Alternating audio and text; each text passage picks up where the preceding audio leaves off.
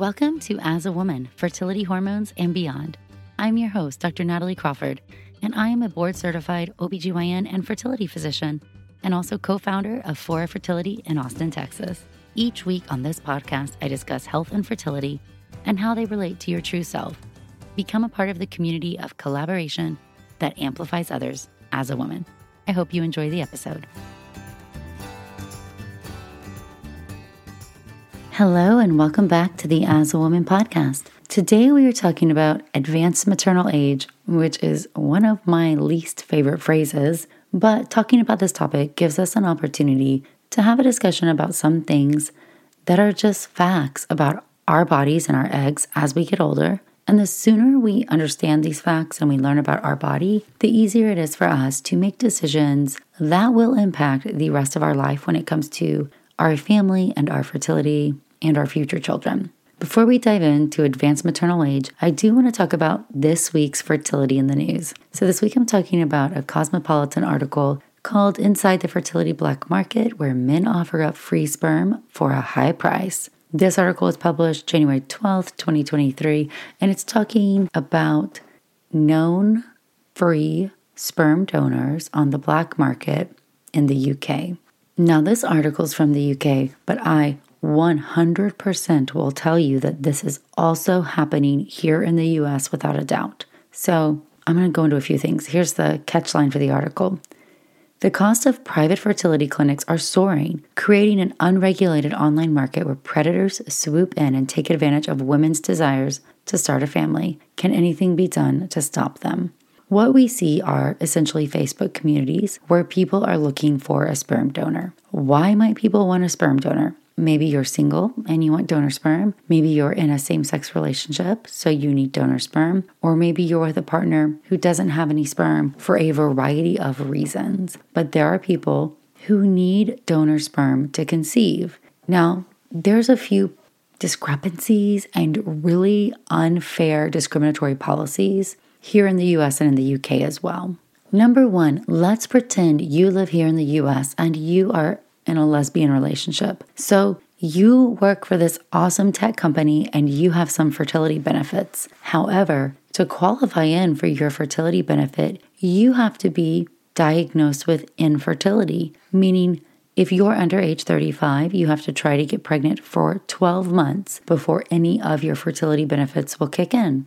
And what does that mean for you? Because you're not in a heterosexual relationship and can just have free intercourse at home. You have to literally have 12 proven attempts. You have to purchase over 12 vials of donor sperm and pay for 12 cycles of IUI before your insurance benefit will ever kick in. And do you know what? That is going to cost you at its cheapest, probably 20 plus thousand dollars. You could have paid for IVF in the cheapest scenario of purchasing 12 vials of donor sperm and going through 12 IUI cycles. I think that is absolutely outrageous that your fertility insurance would be asking you to spend 20 plus thousand before they would ever cover it. And it doesn't matter how much we appeal it or we try to explain the situation, it is just a discriminatory practice by some insurance companies. And the same thing exists in the UK as well. But what this article is talking about is some of these famous sperm donors. Clive Jones is a 66 year old retired teacher who claims to be the world's most prolific sperm donor, fathering over 129 children in nine years, travels across the country in his van to give out donations. Joe Donor is the alias of a man who says he's already fathered 160 children, and his goal is to impregnate as many as he can. 2,500 is his goal. And then there's Gennady Ravich, who has even been convicted in 2014 of sexual assault, but he's fathered 58 children as a sperm donor, and he's exploited women for his own sexual gratification. And if you're new to this world, these online groups are like personal ad spaces. People will share pictures and captions, and people are using different acronyms to stand for, hey, I want sperm for AI or artificial insemination, meaning give me a sperm sample and I'll put it up inside my vagina or natural insemination, aka looking for somebody to have unprotected sex with in order to try to get pregnant. And then there's donors who are asking you can have the stuff, but you've got to come get it yourself. Essentially, they want hand jobs or blow jobs where you collect the sperm and then you can use it. I mean, these sperm donors are just exploiting people and really creating sexual crimes, but they're doing it on the premise of people who are desperate to have families, and sperm is so expensive from conventional sperm banks. And all of that aside, let's just think about a few of the reasons why here in the US, the FDA has really specific rules for sperm donation and gamete donation, which is what this is. Anybody can tell you anything. People are forging documentation that they've had an STI check. People are forging genetic histories. People are not getting legal contracts that hold up in court, or they are changing their mind and suddenly coming for paternity. And because you willingly engaged in an act to conceive, knowing it is with this person, especially here in the States and especially in red states like Texas, if that sperm donor decided to challenge for paternity rights, he would a thousand percent get it because you did not go down the normal avenue to protect yourself, and this is scary. So when we think about things from the FDA standpoint, and the sperm you can buy from a sperm bank, you that sperm is screened. The person gets a physical exam. They're undergoing a psychological evaluation. They give a sperm sample and then has to stay in quarantine for six months before they come back, have infectious disease testing, prove that they didn't have anything brewing in the time period from when that sperm was collected, and then it can be released and utilized for use. I understand sperm is expensive and it is a limited resource. I understand that's even harder if you're of a certain ethnic group or a minority because it's just even harder to find sperm in those situations, and that is tough. I understand IUIs in the fertility clinic are expensive. There are options now where sperm banks are selling stuff direct to consumer, so at least you could get sperm where a donor has completely waived his rights. He can't challenge for paternity. Now, it is true, nothing's really anonymous, so you have to know that, meaning with all the genetic testing that exists out there, people can find each other. But legally, at least you are protected that that is your child because you went down the appropriate pathway. That person donated sperm. It's very clearly consented out. They are not going to have paternal rights for the child. That is not the same when you make an agreement with a person in a Facebook group who could be hiding so many things from you, let alone, and anybody who's in the third party or the donor world will tell you that there's issues with having so many siblings. And so these people who are donating with the goals to have thousands of children. I mean, that is so unethical. I could do the whole episode on this, but I just thought this was fascinating. And I've seen this firsthand. I have patients who come to me after having some experience on the fertility black market, and I've seen people get diseases from home inseminations from sperm in this fashion. And I am not making that up. And we'll test them and they will say, How do I have this STI? I'm in a same sex relationship or I'm single, but it is because of the sperm that they purchased off the Facebook group and inseminated themselves with that they got an infection from it. So 100% these things are happening. And I do think that on the back end, we need to make it more accessible for people to utilize donor sperm, but this is not the way. And now a word from one of our sponsors, Caraway. Spring is coming, and I always love a good home reset. Non toxic cookware is the perfect way for you to kick off your own spring cleaning. With so many collections to explore, there is a Caraway for every cook. Their internet famous kitchenware is a staple for any home. It comes with beautiful shades to fit your aesthetic, but most importantly, you're ditching the chemicals. Caraway's non toxic kitchenware comes a chemical free ceramic coating so your food can be prepared without any of those hard to pronounce chemicals leaching in to your healthy ingredients.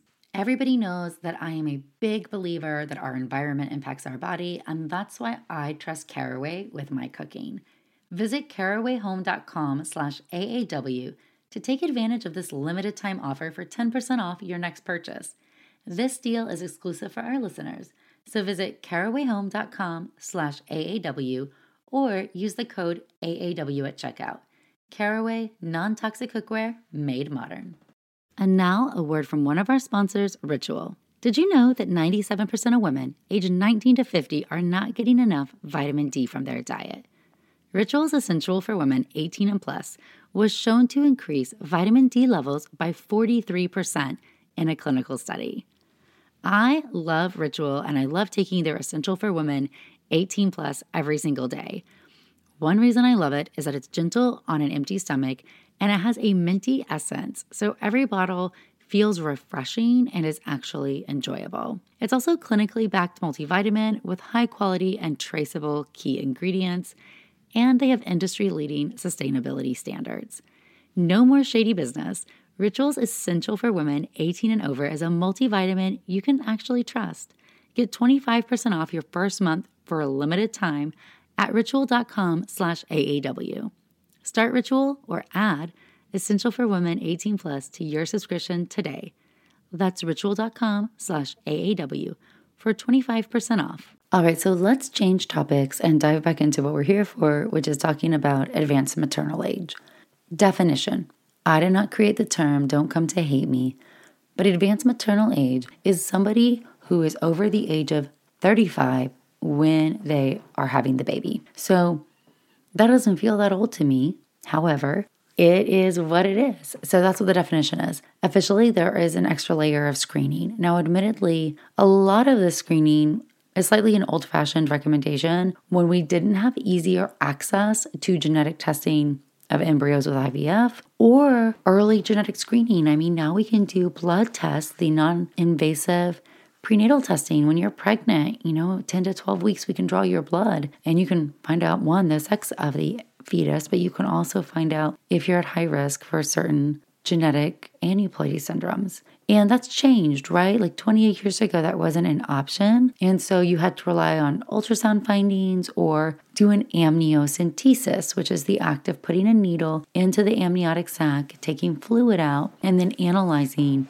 the chromosomes of the baby that way. And that was something that was offered to everybody who was over age 35 because we know the risk of aneuploidy increases with age.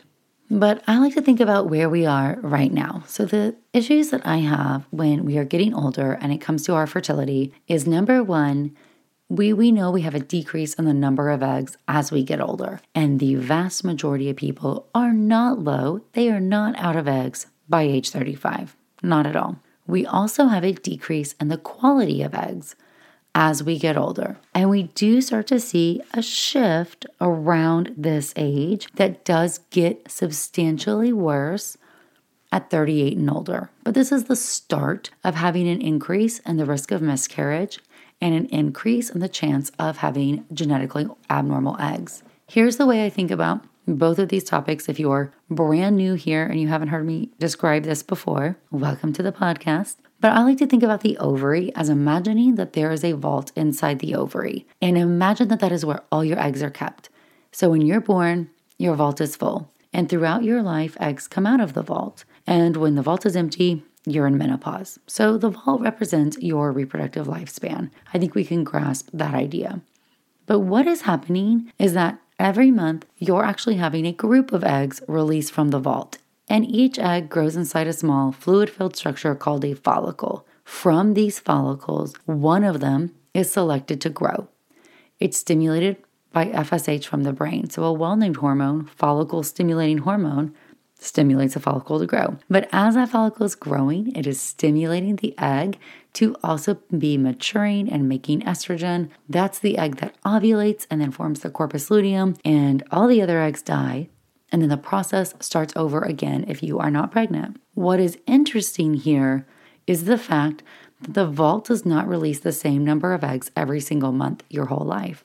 I mean, this is very fascinating. The number of eggs that's released from the vault on a given month changes based on how many are inside. So when you have more eggs on the inside of the vault, each month you're going to have more eggs coming out of the vault. And when you have fewer eggs remaining in the vault, you're then going to have fewer eggs coming out every month. So I like to think about the vault as this self regulating thing. An average 30 year old's to have about 20 eggs coming out of the vault, and an average 40 year old's to have 10. So these people are to have different numbers that are outside the vault. Now, everybody's born with their own number and everybody runs out of eggs at their own pace, right? Like that just makes sense. So I don't really know with a one time look where you are. But it is helpful because sometimes there are not warnings that somebody is running out of eggs. The way that we check the number of eggs is to evaluate the eggs that are outside the vault. So this is called ovarian reserve testing. So what we do is one, we can do an antral follicle count, and that's counting the eggs outside the vault, just getting a number. And the second is a blood test called AMH, which is anti-Mullerian hormone. Now AMH is made from the cells that surround all of the follicles outside the vault. So more follicles in, more come out, higher AMH. Fewer follicles, less come out, lower AMH. There is some month to month variability. AMH can vary as well. And so these are not perfect tests, but they're the best that we have. The reason why they're important and why we're talking about this is that if you are waiting to start your family at a later reproductive age, then one, you're going to be advanced maternal age at some point, and that's fine. But two, you might make different decisions based on your family goals and your ovarian reserve. So if you find out you have a lower account and you want four kids, you might intervene sooner. Not just that you'll run out of eggs, but that the intersection of what percentage will be genetically abnormal and how many you will have might make it so that you are unable to have a child. And I don't want that for you. So I always think you can't make decisions on data you don't know. If you've been here, I say that all the time. But I think ovarian reserve testing is really beneficial. It helps you evaluate your choices. It helps you make the best plan that you can for the circumstance that you are in. And I think that is very valuable. So I'm a fan of it. But really, that does not cause infertility because your body does not care if you have five eggs or you have 25, you ovulate one egg per month. So you have the exact same chance of getting pregnant as your age matched peers. However, if you have fewer eggs, you just have less time to complete your family. And that's the real key. And also, you're going to have a lower chance of success with IVF because IVF is based on how many eggs do you have and at what age you are. IVF studies give us a lot of insight into genetically testing embryos and what we see at a certain age, and that is very helpful. Prior to being able to do that, we knew that egg quality decreased because number one, we saw a decrease in fertility rates as we got older. And number two, we saw an increase in miscarriage as we got older. And both of these things started to significantly happen more after age 35. So, if we look at one of my favorite studies, which is based out of the time to conceive cohort, we see that as compared to younger women, people who are older have a lower chance of getting pregnant. So, I like to think about it in this term fecundability, which is the chance of pregnancy per month. It's kind of the most finite point you can look at because outcomes in fertility studies really can vary. Is it pregnancy? Is it clinical pregnancy? Is it live birth? What is the outcome? But what we see is that if you've never had children before and you're between age 30 to 33, you have a 17 to 19% chance per month of getting pregnant. So that is not so bad. However, now if you're between age 34 to 37, you have an 11 to 12% chance of getting pregnant. So still not bad, but we've dropped. If you're 38 to 39, it's a 5% chance per month. And if you're 40 and older, it's a 3% chance per month. Those numbers are if you've never had children and you're just starting out, because there might be no sperm, or there might be tubal blockage, or there might be unexplained infertility, there might be fertilization issues, we don't know. If you're parous, meaning you've had a child, what that means is you still see the same drop, it's just not quite as profound. You have rates of 23% in the 30 to 33 group. You're still pretty preserved around 16, 17, 22% in the middle group, and then it drops to 10% at age 40. It still will drop to the same 3 to 5% over age 43. But besides these exact numbers, the take home message is especially in that 35 age group, that category, we start to see a decrease in your chance of getting pregnant. That is important if you're waiting to start your family, and especially if you want more than one child. I'm not really as worried about the 35, 36 year old who wants one child, but the 35, 36 year old who wants three, I am, right? Because if you get pregnant right away, and even if you have your children very close, I'm looking at baby three happening when you're 40, and it is just harder even if you've had a baby before, you're still looking at it one out of 10 times chance of it working. So it is just harder to get pregnant as you get older. IVF is the great equalizer here, and it's a really great option for fertility preservation if you're at this junction. But when we do IVF, really it's just there's no magic in IVF. So to be age 40 and to do IVF and to not test your embryos, I don't really think it's getting you very far down the field. There's always exceptions and circumstances. But to me, when you're 35 and older, the beauty of IVF is I can now figure out which of these embryos have the highest chance of potential. I can get another group if this isn't enough to grow your family. So, in principle, IVF whether it's utilized to get pregnant now or to freeze your eggs or to just freeze embryos, is getting one month's group of eggs to all grow forward. When you're getting that month's group of eggs to grow forward, what we are doing is giving you FSH at much higher doses. But I can only get the eggs that are outside the vault. So if you don't have very many, I can't get very many to grow. I'm limited by what your body is getting me. And now a word from one of our sponsors, Quince. My closet has a tendency to get chaotic and crammed with a bunch of clothes that I don't really want to wear. What's been a game changer for me has been upgrading to high quality and affordable pieces from Quince. Now I have a wardrobe full of luxury and classic essentials, and I stayed on budget. The best part is that Quince items are priced 50 to 80% less than similar brands, and they do this by partnering directly with top factories, cutting out the middleman and passing the savings on to us. In addition, Quince only works with factories that use safe, ethical, and responsible manufacturing and premium products and finishes. I personally am loving the linen pieces as it's Texas and summer's upon us. Indulge in affordable luxury. Go to quince.com slash AAW for free shipping on your order and 365-day returns. That's Q-U-I-N-C-E dot com slash AAW to get free shipping and 365-day returns quince.com slash AAW.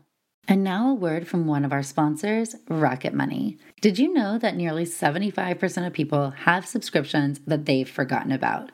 Embarrassingly, I am one of those as well. And Rocket Money can cancel a subscription for you that otherwise could have been a time consuming process. Between streaming services, fitness apps, and delivery services, it can be never ending so, Rocket Money is a personal finance app that finds and cancels your unwanted subscriptions. They monitor your spending and help you lower your bills so that you can grow your savings.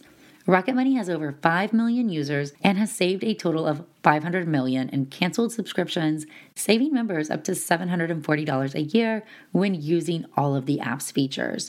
Stop wasting money on things you don't use. Cancel your unwanted subscriptions by going to rocketmoney.com slash AAW. That's rocketmoney.com slash AAW. rocketmoney.com slash AAW. But I can get them all to grow, take them out of the body, fertilize them, get embryos to grow, and then I can do a biopsy at the implantation stage and test the chromosomes of the embryos. That's the real beauty. Now, every egg doesn't fertilize, doesn't make it to an embryo, is not genetically normal, and even genetically normal embryos do not all implant. So, this is hard. There was a study that looked at a lot of IVF cycles that did genetic testing and was trying to identify the proportion of abnormal embryos per age group. And I think this is really insightful data. In the group that was under age 35, 46% of the embryos were genetically abnormal. In the group that was 35 to 37, 54% of the embryos were genetically abnormal. In the group that was 38 to 40, 63% of the embryos were genetically abnormal. And in the over group, about 70% of the embryos were genetically abnormal. So you saw just what we would anticipate more abnormal embryos as you got older. But this is where it's really important to take it. They did another analysis to look at what was the probability of having at least one normal embryo per cycle you did. Now, granted, they're averaging this together, but this is helpful if you're falling average for your age. If you're under age 35, you had an 86% chance of having at least one normal embryo. If you were 35 to 37, you had an 81% chance of having at least one normal embryo. If you were 38 to 40, you had a 70% chance of having at least one embryo. And if you're over age 40, you had a 56% chance of having at least one normal embryo. That's not zero, but it does mean that a lot of people at age 40 will do a cycle and not get a normal embryo. And that's okay. That means we might need to go get another group of eggs and make more embryos and try it again. That can happen in any of these categories. And these are averages. So if you are having less eggs, it is going to be less likely that you're going to find as many embryos as you want. Now, how many embryos do you need? That's a really interesting question. The average rate, what we just quote kind of as national average chance of an embryo implanting and turning into a live born baby is 65% per genetically normal embryo. So if you're doing IVF and you're not doing genetic testing of your embryos, you are going to see a dramatic drop in your chance of success as you get older. So the youngest category with IVF under age 35 has about a 40% chance of success. And then as you get to the older categories, you're going to have a 5 to 10% chance. And that's still with IVF. But if you do IVF and we transfer a genetically normal embryo now you're looking at average a 65% chance of success. So it is the equalizer. But finding the normal embryos is harder as you are older and as you have fewer eggs. Another study that I think is really helpful in this picture was looking at transferring genetically normal embryos and trying to do the math to figure out what is the cumulative chance of being pregnant. And this was really important, I thought, because they didn't change any protocol. They didn't do anything magic to the uterus. They actually did the same transfer protocol in all these cycles. And the rate of success after the first embryo transfer 70% of people.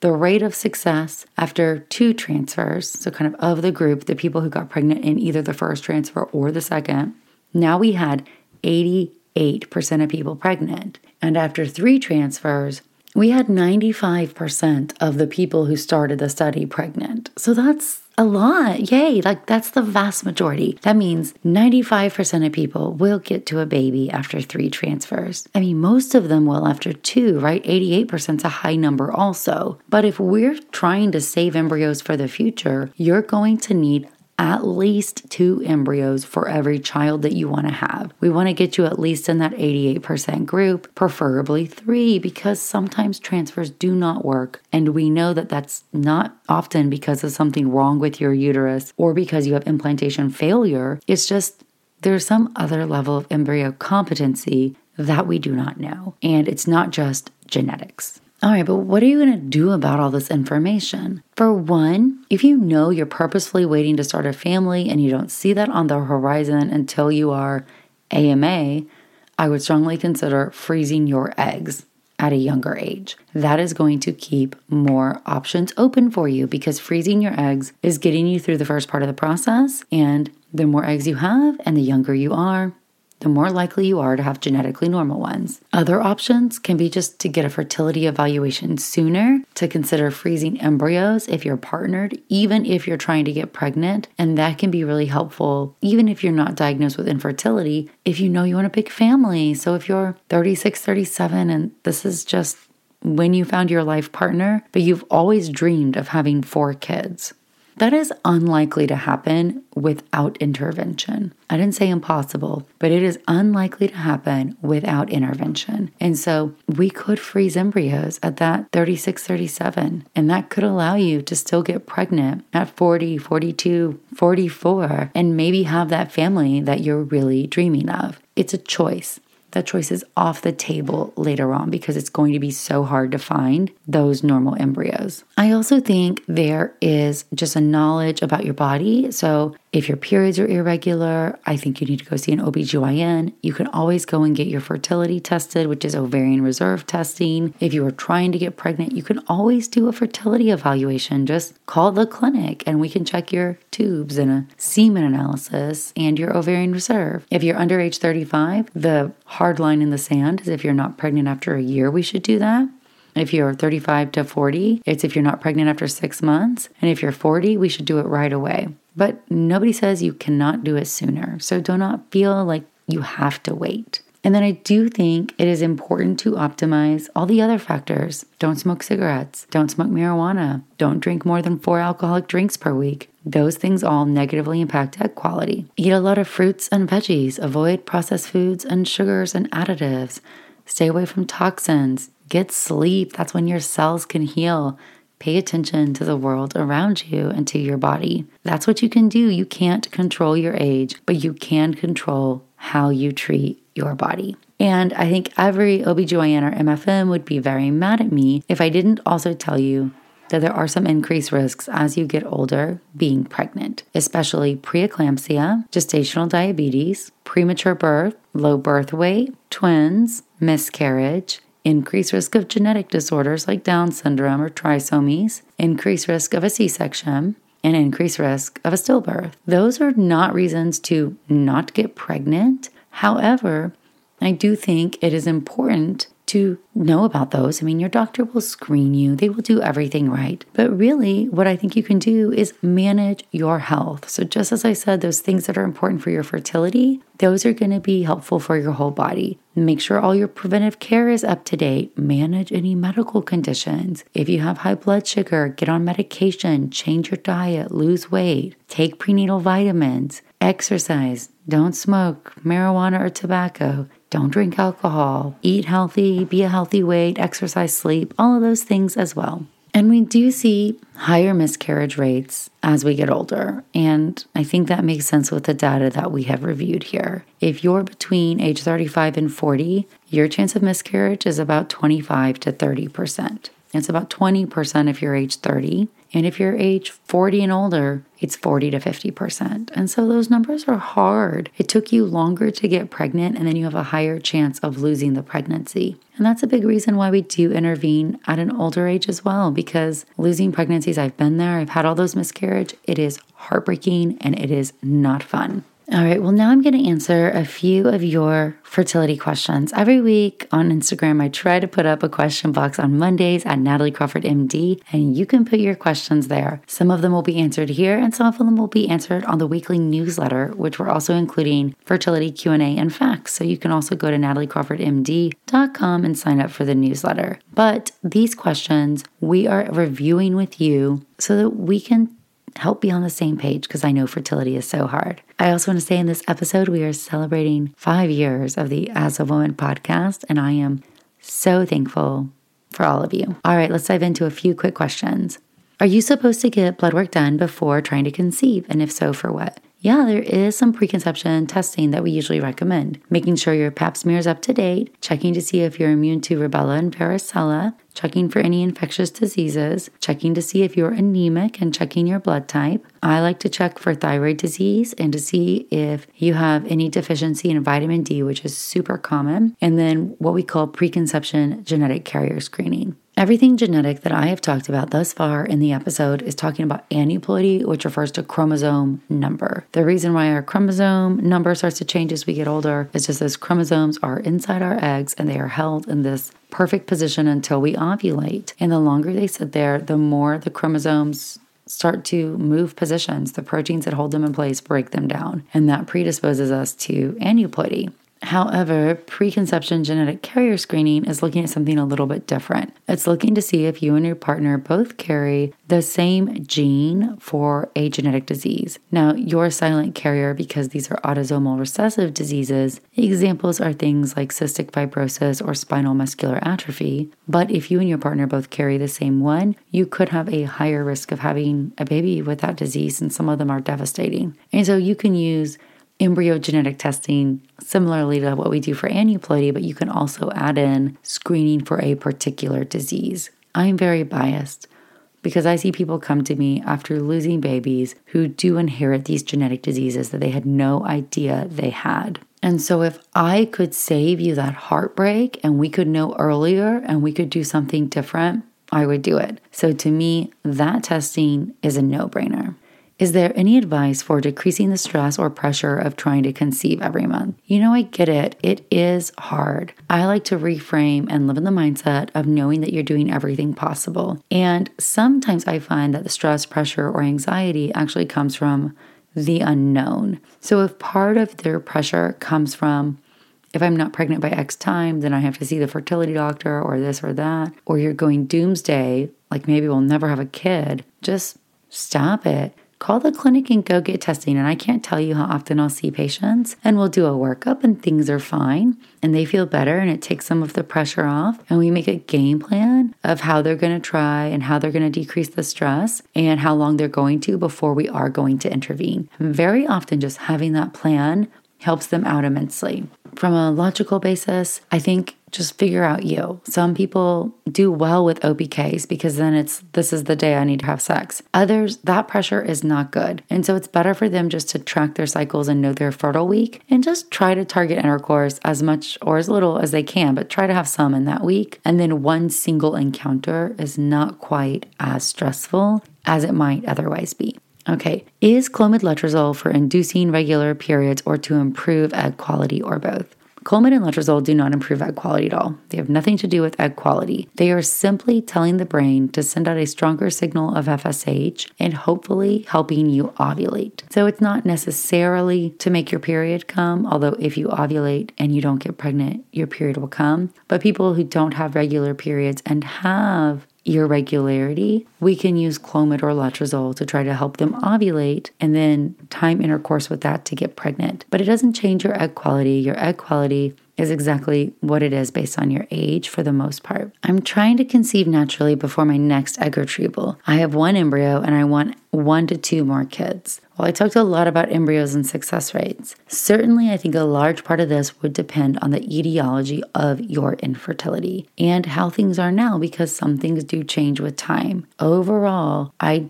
do not love this plan because even that one other embryo may not result in a pregnancy. It doesn't mean you can't get pregnant naturally, and maybe you give yourself a set amount of time where you try, but I think you have to start preparing yourself that if you needed IVF to get pregnant now, that you're likely, I don't have a crystal ball, so I can't say for sure, but you're likely to need it again. And the longer you wait, the less eggs you have, and the more that are genetically abnormal. And we'd much rather you do what you need to do to get there faster.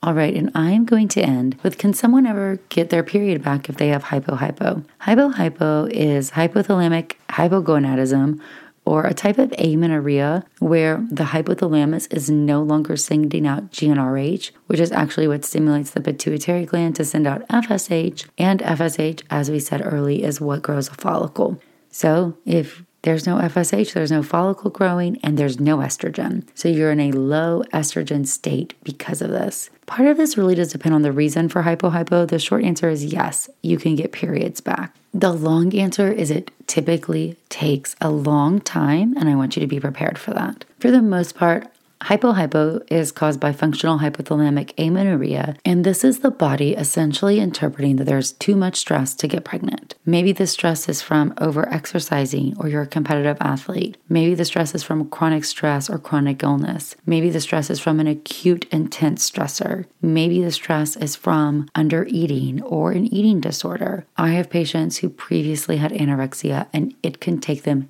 years after recovery to get their periods back. So the goal there is I like to think of it as you really have to take a multifaceted approach and convince your brain that the stressor is gone. That is often going to require sleep, mild exercise, and eating many more calories than you previously had been used to, and eating very nutritious foods. It doesn't mean you have to always gain weight, it does depend on what the cause of the FHA is. But for a lot of people, gaining some weight is a critical component in getting over the hump with FHA. Certainly would make sure you know that there's no other cause of it. You can also see hypo-hypo from brain tumors like a prolactinoma. So you really want to make sure it's not just presumed to be one of those causes. But if it is, I think you really need a comprehensive plan on what to do to try to get this back. But you definitely can get your periods back. And then we can also induce them with FSH medications. So if you're ready for a family, you can always get a jump start on it by coming to us. Thank you guys so much for listening.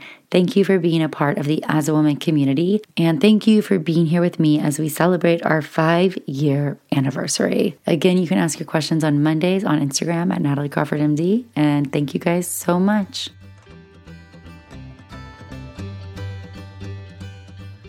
Thank you all for listening to As a Woman.